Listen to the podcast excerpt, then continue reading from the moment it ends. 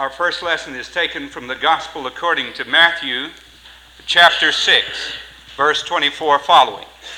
You cannot serve two masters, God and money, for you will hate one and love the other, or else the other way around. So, my counsel is don't worry about things food, drink, and clothes, for you already have life and a body, and they are far more important than what to eat and to wear. Look at the birds. They don't worry about what to eat. They don't need to sow or reap or store up food, for your heavenly Father feeds them, and you are far more valuable to Him than they are. Will all your worries add a single moment to your life? And why worry about your clothes? Look at the field lilies. They don't worry about theirs. Yet King Solomon, in all of his glory, was not as beautiful as they are.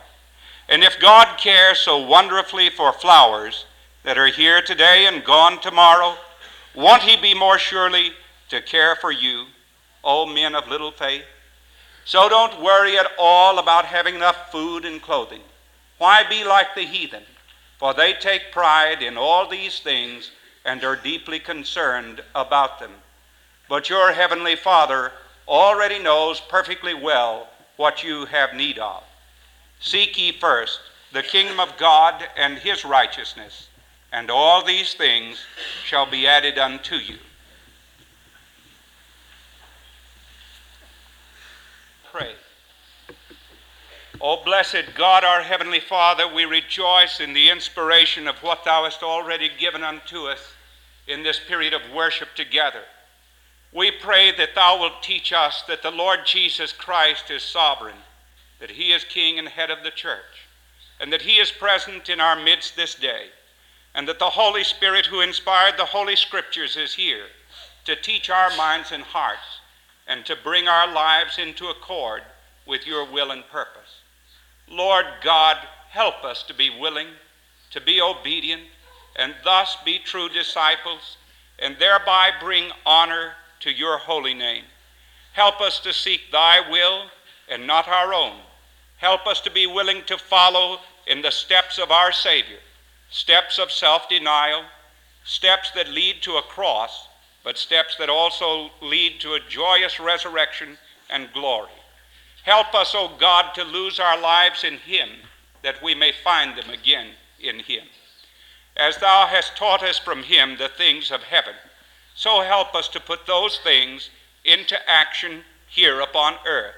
Help us to show the love of which we have heard this day already. We do pray, Father, that Thou wilt add Thy special love to those members of our congregation whose needs are great this day. We pray for those who have lately borne sorrow, and we seek for the family of Dr. Carl Snyder your mercy and your blessing. We pl- pray for Katie and for Eric and Emily and Carl Jr., and for all of those who loved and have now suffered loss and sadness, your mercy, your benediction, your strength, your comfort and peace and power. We pray, O God our Father, for our friend Dr. Akers, that thou wilt recover him from the illness through which he passes. We thank you for Dr. Curry, and we pray for his recovery. Thou knowest other members of our flock who have needs, and so we pray for those needs to be met according to your wisdom and according to your riches in Christ Jesus. We pray for our church this day, the preaching of your word, the congregational meeting to follow, the selection by the Holy Spirit of those who are to guide us. We pray that you will rule and overrule according to your will and your purpose. We submit ourselves to thee for reproof and for correction and for your direction and guidance. We pray for our country in its time of distress we pray for our president and our new vice president and his responsibilities. And we pray above all that thou wilt speed the day when all misunderstandings shall be brushed away and all wars and quarrels shall cease, and Jesus shall come again. Help us to be faithful to his coming. In his name we make our prayer.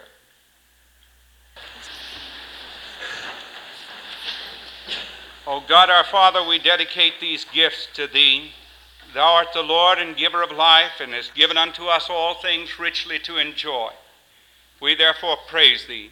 that we may bring back a portion of that which thou hast entrusted to us, and ask that the Holy Spirit superintend its use to the end that it may bring glory to the name of Christ and extend his love and mercy. In Jesus' name, amen. We certainly want to express our appreciation to these young people for their wonderful presentation this morning.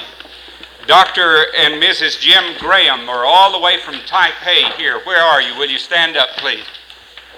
Dr. and Ms. Jim Graham, two wonderful missionaries, two great saints of Christ. We're glad to see you here today. Thank you. While the young people are being seated, I am a little bit reluctant to do this. Uh, I'll be like the, the British preacher that I heard one time. He said, uh, before I speak, I have something that I want to say.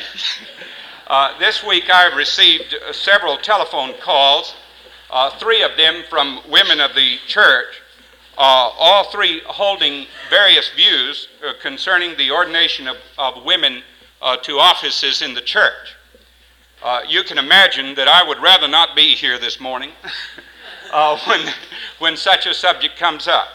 And uh, yet there is a position which is minister of God's word, and that is my official title, that I need to declare. And I was asked by all three of these persons if I would speak this morning, uh, and I won't take up uh, time nor will I preach a sermon about this. But I do want to st- uh, state my views. Let me state at the very outset that in 1964, the General Assembly of our denomination amended the Book of Church Order to permit the ordination of women elders and deacons and ministers of the Word. Let me further state that, in my opinion, this is not a scriptural position, especially as it relates to the office of minister of the Word of God and of ruling elder. I say that because it is a position of authority, and I say it because of the position which Scripture teaches. The word elder, if you will trace it all the way through, originates in the Old Testament when Moses brought the children of Israel out of the bondage of Egypt and found that the burden was so great that he had to appoint 70 to assist him in the administration of the affairs of the people of God.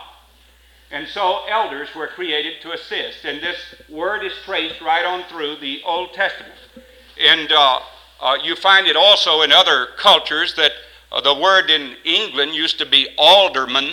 The word in uh, the senators wouldn't like this, the same word for senile means old man, sinitas. and uh, the, uh, uh, there are others uh, that pertain to it. Anyway, there were elders that were selected to govern the people. Now, when you come to the matter of ordination, and I speak here from a matter of conscience and from what God has revealed to me from His Word, I am entrusted not to deliver to you my opinions, but to deliver to you what I believe the Word of God teaches. You have every right in the world to disagree with me and uh, to go contrary to it. But I must give an account to God for uh, what He has entrusted to me from His Word, and I've studied this as prayerfully and as carefully as I know how. When the Lord Jesus inaugurated His ministry, He uh, ordained 12 to be with Him. Ordained, set apart 12 to be with Him. Those 12, he said, would correspond roughly to the 12 tribes of, uh, not roughly, but correspond to the 12 tribes of Israel. This is the church of God. The Lord Jesus Christ is king and head of the church. When uh, the Lord Jesus walked upon this earth, no one was ever shown such love and kindness as those godly women who assisted him. If you read the eighth chapter of the, of the uh, Gospel according to Luke, just before the parable of the sower is given, you will see there how he was assisted by godly women. If you study carefully what happened when the Lord Jesus went to the cross, you will see that when the men were cowards and fled, that it was the women who stayed with him. When you study the resurrection of Jesus from the dead, you will see that it was the women who were there when he rose again from the dead and were apparently the first witnesses to his resurrection. That is, uh, uh, I say that to, to counter the argument that there are many more godly women than men. This is what I'm sometimes told. These, uh, these were godly women, and Jesus, I'm sure, loved them and uh, expressed uh, his love. Uh, now then, when you come into the Acts of the Apostles, and you see a selection made of a successor to Judas who had defected. It is not a woman who is chosen to fill that apostolic office, but it is a man. And the word there, when Peter speaks, is one of apostolic authority. It is masculine. Look out among you of these men who are witnesses to the life of Jesus and of his resurrection. It seems to me that if you follow on through the book of Acts, the seven that we talked about last Sunday uh, that were chosen, if you follow on through to Acts chapter 20 and read it carefully and see the address to the Ephesian elders, you will see there that the word presbyteros is masculine, that it speaks of those elders in that church.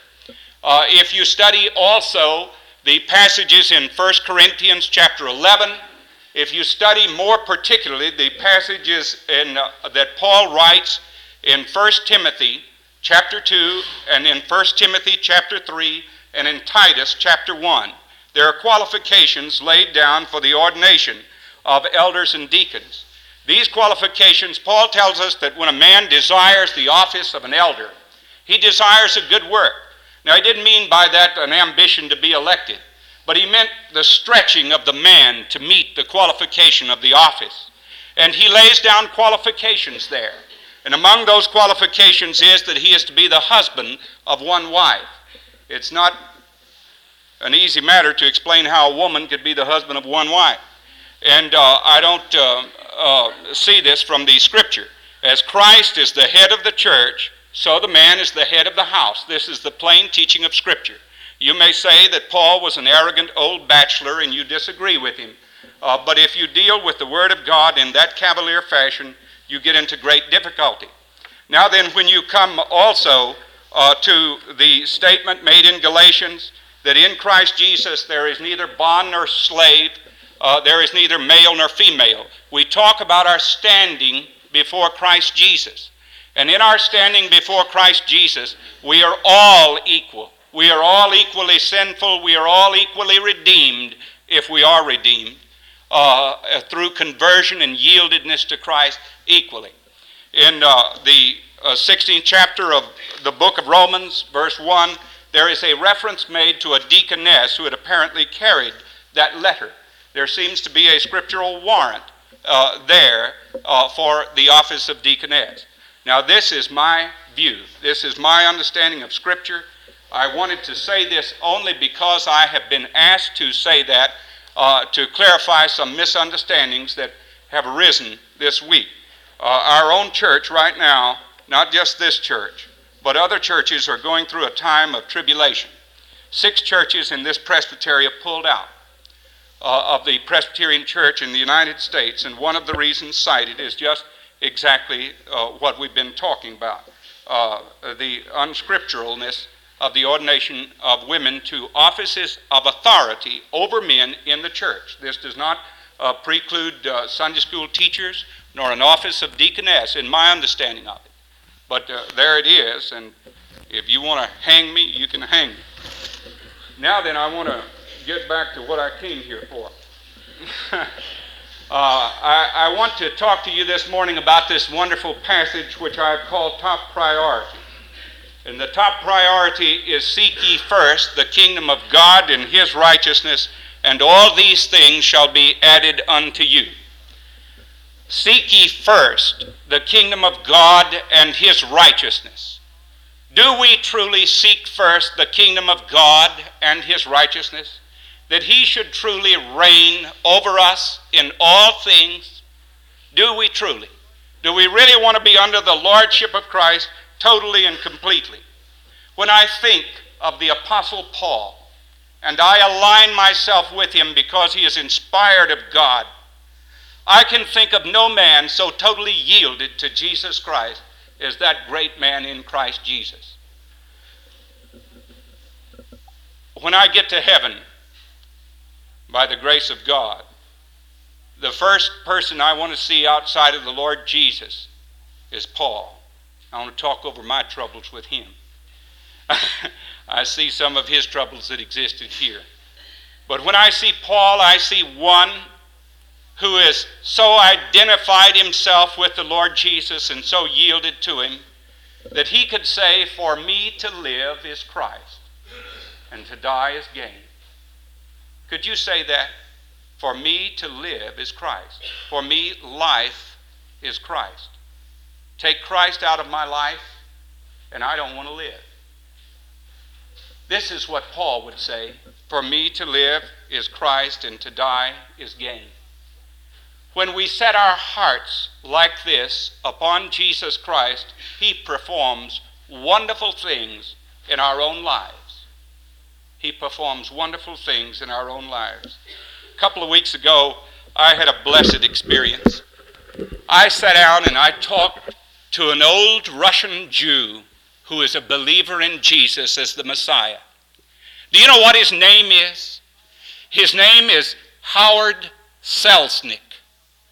Now, that name may not ring a bell with you, but his distinguished brother, David O. Selznick, is the great producer of many motion pictures.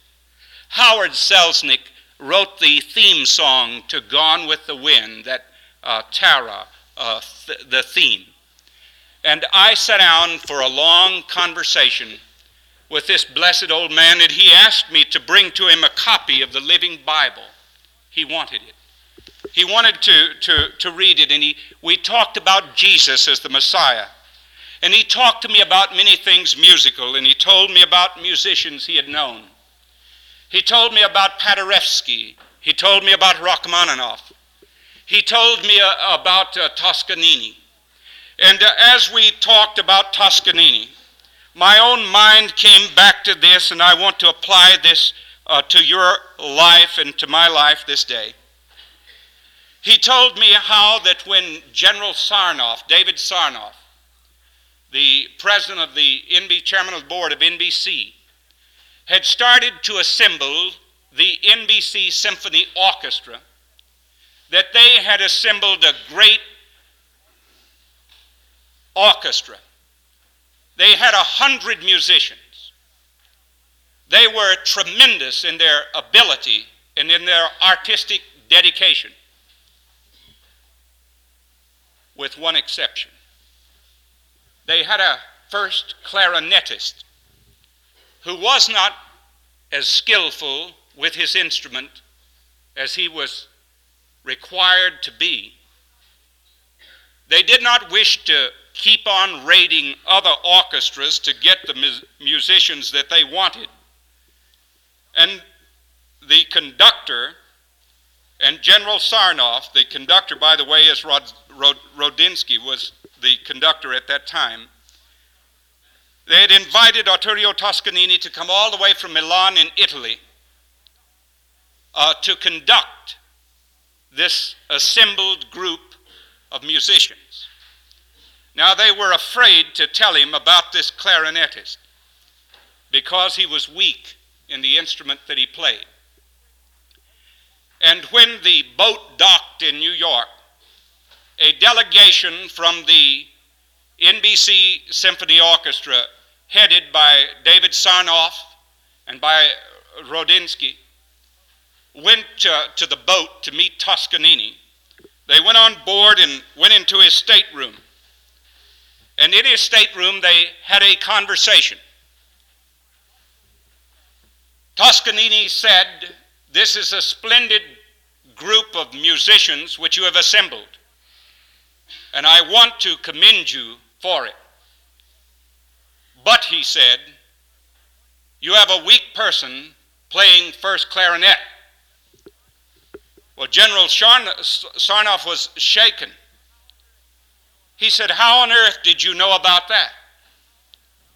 And Toscanini said, I have a shortwave radio and I have listened in Milan, and I have heard your orchestra. Now think of it. All the way across the ocean, in Milan, Italy, Toscanini could listen to 100 musicians playing their instrument and detect the first clarinet as not uh, being what it should have been in a certain score of music. But that's the way it was. Now,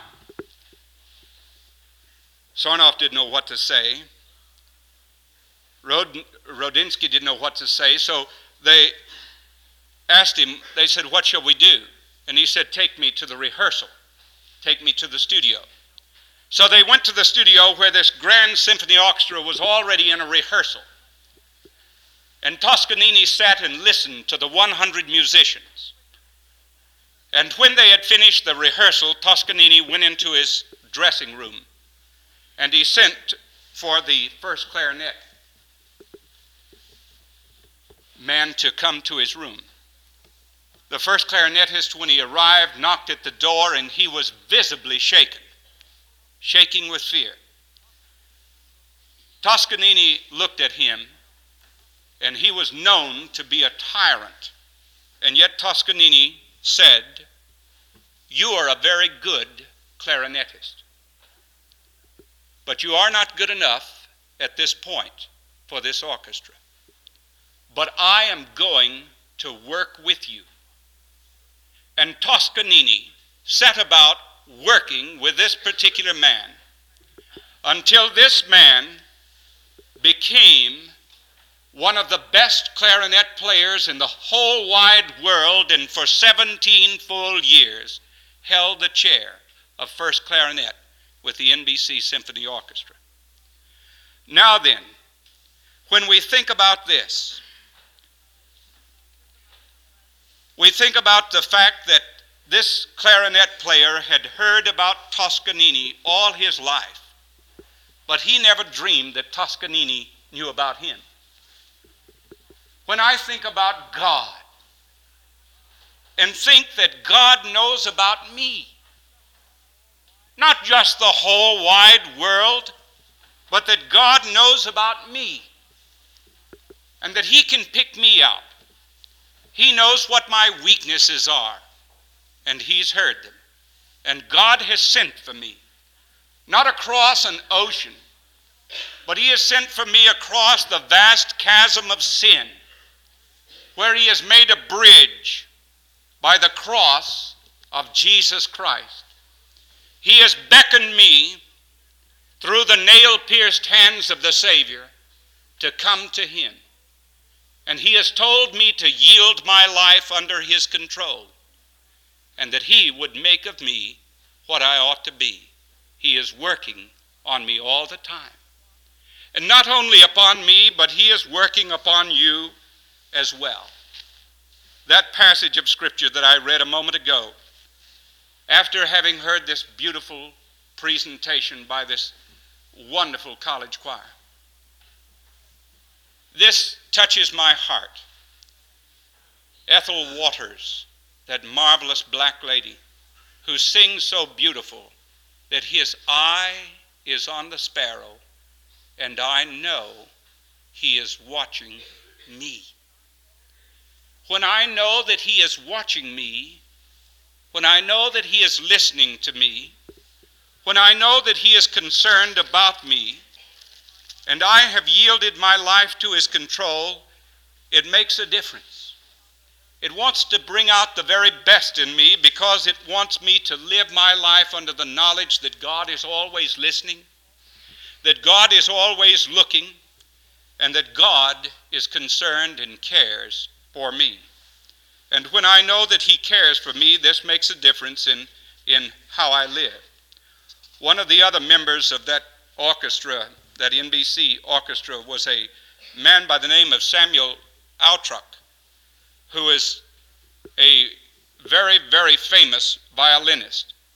And he said these exquisite words about Toscanini and about how he played. He said about how he conducted. He said Toscanini was watching and listening all the time. All the musicians were working hard for his coming. And when he came, he knew all about each one of us his ears were so sensitive. The leaders were ready to sack that weak clarinetist, but not Toscanini. He made him. He took him and made him what he ought to be. And what Samuel Altrock said was this He said that when Toscanini conducted, he caused you to play not so much from your great skill, but with all your heart, always when we played with him. The sound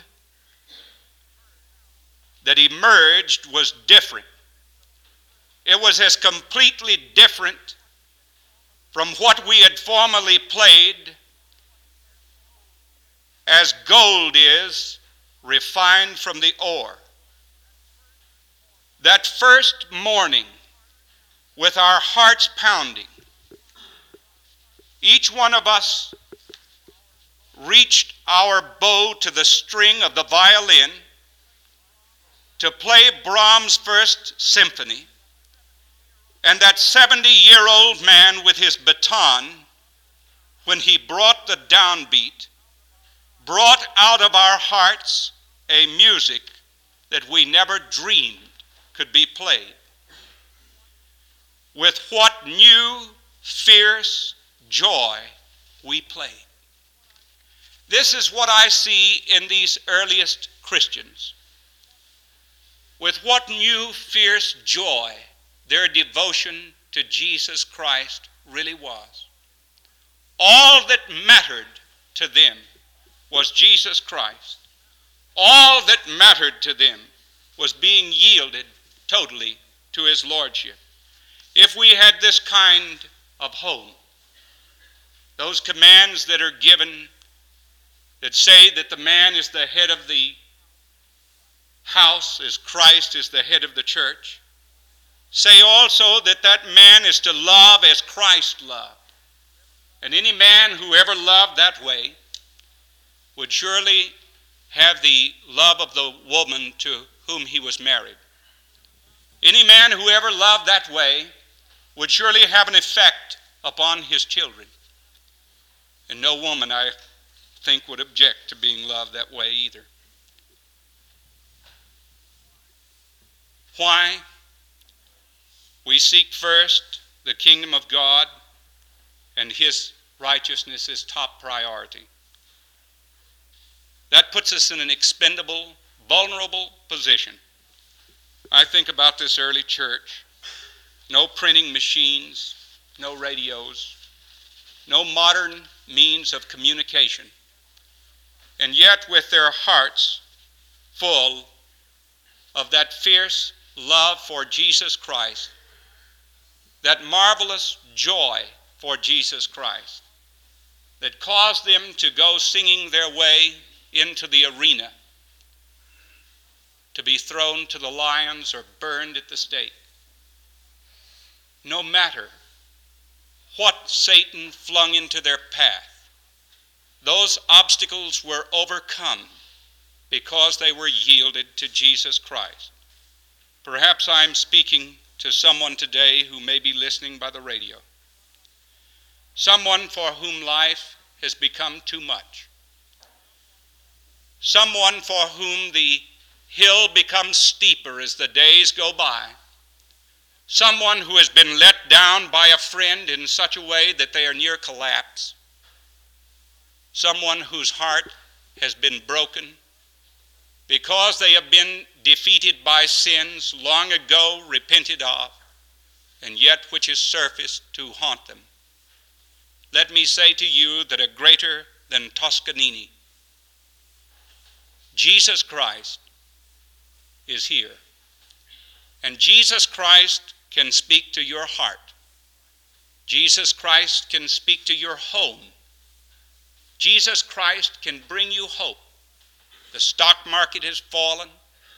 There is talk of a recession and even a depression in the country. But the future is just as bright as the promises of God are true. I remember one old country preacher who said this about discipleship. He said, You know, when you really follow Jesus Christ in faithfulness to his word, it has been likened unto entering the promised land that flows with milk and honey. But he said, Don't forget that you got to fight the bees and learn how to milk the cows. there was a lot of truth to what he said. Another astute observation was that when Jesus said that he clothed the lilies and he fed the fowls of the air, did you ever stop to think that even Howard Hughes, with all the money that he's got, no millionaire on the face of the earth, has enough money to buy bird food for all God's birds for just one day. And yet God feeds them every day and is no poorer that night. Let us stand in prayer.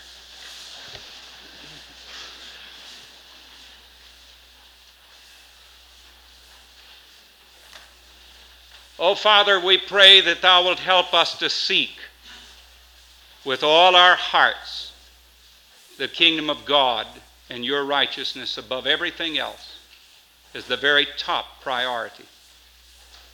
We ask you to enable us to know and to do your will, not our own. We do pray that you will cause our lives to be brought into that harmony which will bring honor to your Son. We ask this in Jesus' name.